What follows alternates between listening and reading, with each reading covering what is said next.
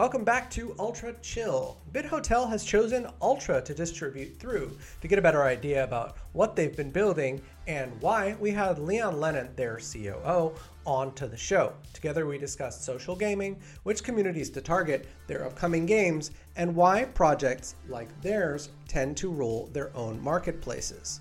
It was an interesting discussion, so let's get to it. Welcome to Ultra Chill. We have today with us Leon from BitHotel. Leon, do you mind giving us a quick intro about who you are and what you guys are trying to build? Yeah. Hey guys, um, nice to be here. Thank you for the invite. Um, so I'm the COO of uh, BitHotel, or more general Metaverse Game Studio here in Amsterdam. We build all kinds of entertainment products and uh, software tools to uh, to help builders in, in Web3, um, you know, launch quicker and uh, be more successful. Maybe we talk a little bit about how people play online together because I think the draw of online games is very much playing with others together. And I think that there's also, from like a business's perspective, a challenge at the very beginning, bootstrapping a community and ensuring that enough people are playing together to make the experience, you know, really valuable. Uh, maybe you guys talk about how your team is pushing past this kind of roadblock. Yeah, having a sort of social features, you know, friend lists, um, really helps. Also, referral rewards and such uh, really help with user onboarding. So all kinds of social mechanics uh, really help in, in all kinds of, uh, of games, not only in, in Web3 games, of course. Um, but yeah, that's not really being done enough. We feel we, we feel there's still very much a blue ocean for the Web3 gaming uh, market. Of course, it's it's in its you know inception right now. So all the games that there are more or less just experiments. Um, but um, yeah, we're, we're definitely putting heavy heavy emphasis on the uh, on the social features um, because of its power, because of you know the network effects that you can create by having you know a solid community that's engaging with each other, that's mingling, and that has some incentive to invite their friends over as well. Um, so this this social graph, the, you know the, the mechanics behind all kinds of social networks, definitely um, yeah play a big role uh, in, in growing games as well nowadays. Um, and yeah, our flagship project uh, product, um, which is called Bit Hotel, you can already play it. It's, it's in beta. Um, it's really focused around these um, these social interactions as well. So we have in-game text and voice-based chat. We have um, friend lists. Players can basically um, make their own little camp in the in the game as well, and invite friends over there. Set different permissions. Um, so yeah, we're we're structuring everything around these social social interactions. Even like peer-to-peer trading, I think, is a big one that plays into the social part as well, wherein players you know can uh, place a little bet on who does better in the leaderboard this season in the in the coming month, and um, then based on trust, they they would transfer each other, you know, a certain thing that they bet um, based on who won that leaderboard season. So um, all these mechanics combined, I think, are really powerful and um, you'll see more and more of in in the future. Um, so yeah, that's that's my take on on social features in, in GameFi and in, in games in general, um, and where we're heading. I know that you guys are still building out a lot of the feature set that you expect to build out over the next couple of years. And I, I wanted to talk a little bit about how when you're designing future experiences in BitHotel, uh, what your mindset is for how you guys sculpt them to be, you know, more engaging from a social point of view. Interesting. Um, yeah, so we normally start by looking at different um, other games, especially the ones that did well, or the ones that maybe didn't do as well but looked really promising. Um, yeah, we, we take a look at a lot of the, the older games as well. There's a you know quite a long history of of different games that came out uh, um, over the last 20 to 30 years, um, and we, we look at you know what what really stuck with players and why did some games really fall off their pedestal. You know, used to have like five million monthly active users, and now they have uh, maybe closer to fifty thousand. Those kinds of games.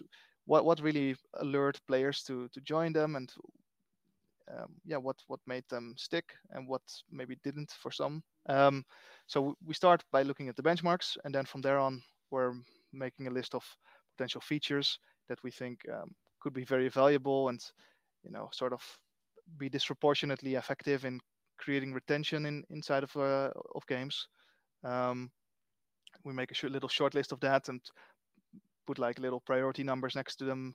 And the next phase is after that is, is the more exciting one wherein we sketch out the different features that we're uh, planning. So we, we use Figma, similar to uh, how all kinds of websites and web apps get designed uh, these days. Figma is a tool that allows you to basically draw lines, and um, when you select them, you see the code that's needed to to make that a little pop-up or something on a website as well. So it's really very useful, very intuitive. You can also collaborate with multiple people in the same file. Um, but we actually yeah designed the whole game and its features um, as far as that's possible um, with, uh, with, with that tool. So everybody has a clear vision as well of what we had in mind, and make make sure that everybody aligns on on on that vision. Um, and then after that, we start building. So there's a lot of due diligence that goes into a feature. It's not like somebody comes up with an idea and uh, tomorrow it's there. There's there's a lot of research and uh, also looking at numbers and, and, comparables and see if, if it makes sense to the bottom line or if it makes sense to retention numbers um, before we, we even start sketching them out. I, I have I actually have two questions here uh, as an output of that. One, the artwork that you guys are doing, uh, like the players and things like that. I assume that's not in Figma, is it? Uh, the artwork. Uh, so the, the, sprite sheets, it's what they're called, like mm. where when you see a player walking. Um, no, yeah. those are pixel art. All of the sort of little building blocks that that the game is made out of. That's uh, most of the times built by our design team, which are uh, most of them are pixel artists. Uh, for for the bit hotel example, um, and no, th- those are basically the building blocks that then the the UI designer puts into Figma to to make everything look, you know, solid. Um, but um, placing those together is, is the is the impactful part, of course. Um, and yeah, the pixel art design um, process is, is very time intensive as well. So it's not like we can turn around these sort of feature designs in a, in a week. Oftentimes the, the pixel art work itself takes quite a while and uh, a lot of uh, manpower. Um, so but yeah you're right on. It's uh, it's a step i didn't describe in, in the in the process overview a, uh, a few seconds ago. Yeah. Can, can i ask you guys why you went with pixel art? Yeah of course. It's a, it's a very um, it's a very bold direction yeah it's very different. Uh, we that's i think definitely uh, at least 50% of the reason is that all of the you know the web3 games all the metaverses that you you see popping up they're all built in unreal engine 5 and use all these 3d models and it's just very rough around the edges and doesn't really um i don't know doesn't really at least feel feel very welcoming to me um while a lot of the players and web3 users right now they're you know in their 20s maybe 30s um, and they they grew up with with all kinds of pixel art games and um, maybe even web web games as well. So we we we also see that playing into this nostalgia instead of going for the you know newest tech um, but still trying to sort itself out were yeah we, we, we, took the other direction and we see a lot of very good feedback on it like a lot of players you know see some um how do you call it some some comparable examples from from their childhood and they're like hey you know this this really feels good to to to see and to play. Um, so we're we're definitely sort of leveraging that um, because those guys, yeah, when they were at the age of you know 13 or something, they they played these types of games as well. So for BitHotel, we're also playable on web, which is uh, something different from most games. Um, very well optimized for web, and we'll also push to mobile. But um, yeah, that combined with uh, with the pixel graphics uh, really brings a feeling of nostalgia, which we think is powerful.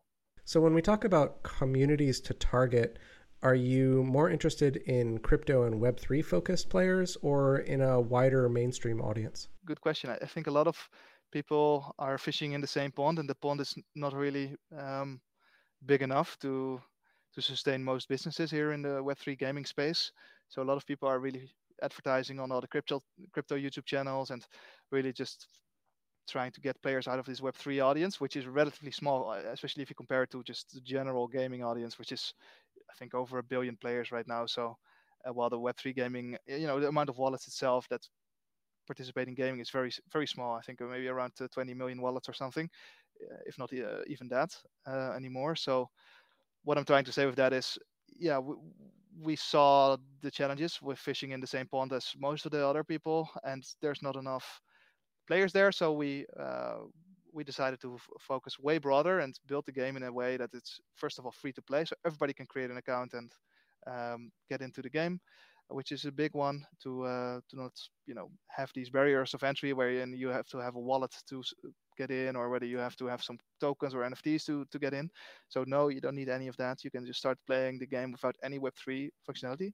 Then Secondly, um, we abstract away a lot of the features that you would otherwise need some Web3 knowledge about. So wallets, we're allowing players to one click sign up with like Gmail to create a wallet in a non-custodial way.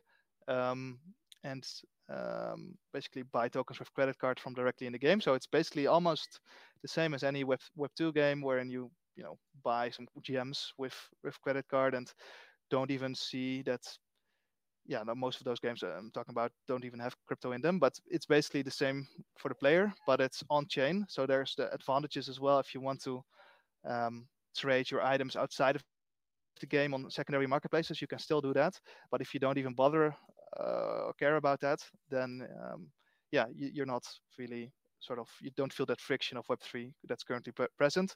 So that's a big one for us that allows us to to tap into that you know normal gaming segment. Um, of, of people of all ages. That that was a really interesting answer because I know that a lot of the stuff that you guys just like what you just talked about, especially where you're talking about um, onboarding people uh, via you know either SSO or email and uh, having their keys and their tokens kept in a non-custodial way. That's something that we also developed at Ultra, and I know that there's other people out there that have kind of followed that uh, that path of necessity to build that kind of technology, right?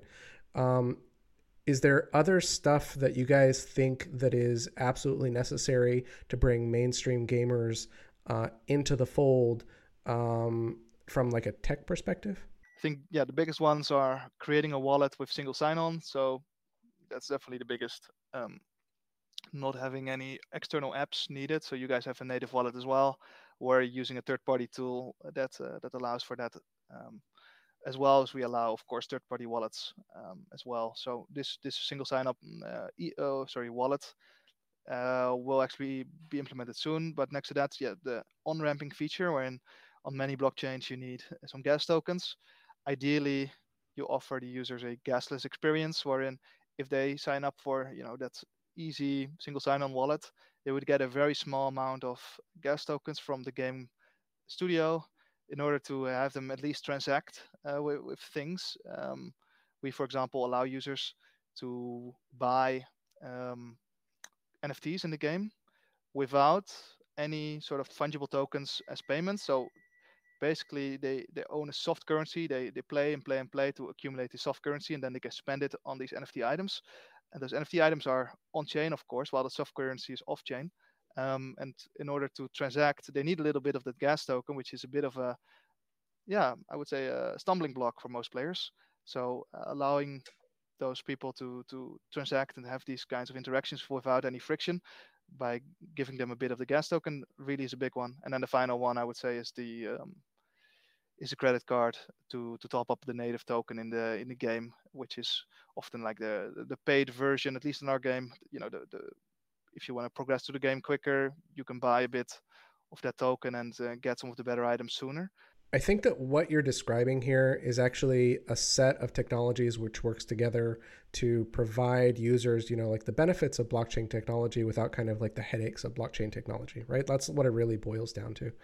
And I think that what you guys are producing is really interesting because it allows users to kind of like log in, right? And play a set of games, and we'll get to that in a second, and interact with their friends. And they do it through kind of like a unified, simple, simple experience, right? It's something which is like pleasant and, and uh, fun for them. And it doesn't have any of the, the nonsense that, like, frankly, people have had to deal with the last couple of years in Web3 gaming. And first of all, I wanted to say that I'm a big Bomberman fan, and I was stoked to see that you guys, the first mini game that you put out was based around a very similar play mechanic. Very cool. Um, and I wanted to ask what other games are in the pipeline. Yeah, good question. Um, so we released uh, another mini game last Thursday. It's a play on the pachinko game, which you might know, maybe not. It's a it's a chance-based game wherein uh, you you can you know pay for a couple balls and they they fall bounce on all kinds of little pillars, and then based on where they end up in the bottom, you um, you get a certain multiplier on your on your um, yeah basically the the currency that you you bought the balls for. So it's a it's a single player game. Uh, we pushed it out last Friday. Reception has been really good. The math itself uh, seems to work as well, making um, yeah ma- making it a, a, sort of a sustainable economy there as well. Um, and there's a handful of other mini games that we're also pushing very soon. One is a minesweeper type of mini game. Uh, there's a, a memory minigame wherein you have to remember certain things that you see in the minigame in order to know where to move your character to. And if you're not in time, then uh, you lose. That's a multiplayer game with up to 12 to 16 players. Um, then there is uh, a sort of dodgeball uh, game with two teams that you can, uh, yeah, basically play dodgeball. We call it uh, dodgeball. um, so that's uh, that's coming as well, which is, is really cool. Um, I can send you some of the artwork maybe after the call. You can uh, maybe overlay it if uh, if that's an option. But um, yeah, That'd be great. I think that's those are the, the most interesting ones at the top of my head. So when you're when you're building out these game concepts and of course like implement implementing them afterwards, I'm curious what the biggest challenges are.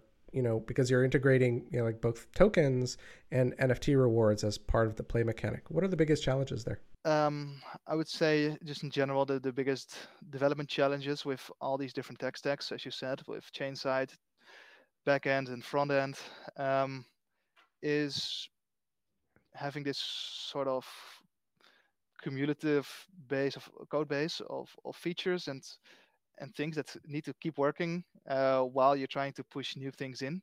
Uh, what we found very often is um, that when you add a new feature on top, something that you thought was unrelated, so, like sort of breaks all of a sudden, and we have to do enough QA testing to to find why and, and fix that. So there's this sort of uh, two steps forward, one step back um, issue that we've been encountering quite a quite a bit over the last months, um, while we're you know continually releasing features. So I would say that's because of the complexity of the tech stack, definitely uh, an issue. And I, I, do think that uh, you know with uh, with the right setup for pushing code and the deployment pipelines and such, this does not necessarily need to happen. this issue but um, it's just really hard to to have the right sort of infrastructure in place while pushing out new features at a high uh, tempo. That that's a big challenge. That's something that uh, I've encountered at a bunch of different companies that I've worked with, and I think that especially when we're talking about web3 technology what we're actually looking at is this like very uh, layered approach to software development where you have you know the front end the ui which is it's a, an application that the user has to run on their client, which is interacting with a backend, which is also interacting with uh, potentially blockchain services, either Infura or Diffuse or anything like that, which is interacting with you know other things that you have within your your infrastructure, and it's a lot. Like we're we're talking about you know sometimes five, six, seven layers of development, which all happen simultaneously, and they have, like you said, very uncertain impacts one upon the other. Yeah, correct. Yeah, you explained it well, very well. So the last thing that I wanted to talk about today was, um, as you well know, building and maintaining a marketplace per project is no small feat. You guys are building your own marketplace, deploying it, and uh, it's something that you guys have to manage yourself.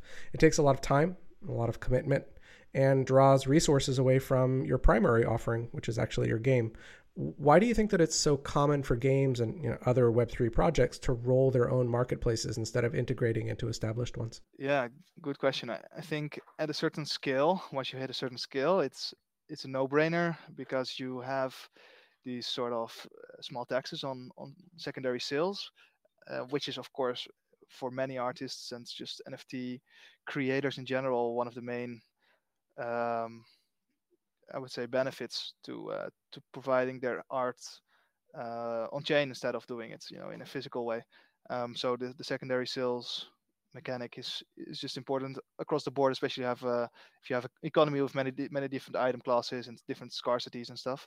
Um, So yeah, we just decided to, to to make one from the beginning, even though we did not have a certain level of skill. We thought if we just do it now and make it work with our current collections, we don't have this sort of uphill battle later. Yeah, it's just a way to capture the secondary royalties, uh, and you can set those yourself because it's your marketplace, as well as to have an integrated way of I think that this is a good second point, uh, an integrative way for the for the users to transact between each other without having to leave the platform. It's always bad for business in general if, if a user has to, you know, um, have a different website uh, open while playing the game. Um, it's just yeah, it decreases this retention number that we talked about earlier. Um, because yeah, of course, uh, if somebody has to leave your website to do something, that's uh, that's good for the other business, but but not for your particular ecosystem. So um, that's also why uh, why we think going and building it yourself is is impactful and um, will, will help you long term, especially as you scale. Leon, it sounds to me like you guys have your ducks in a row. Um, I, I wanted to thank you for your time and for your expertise. Thanks for coming on the show. Yeah, thank you. Um, anytime.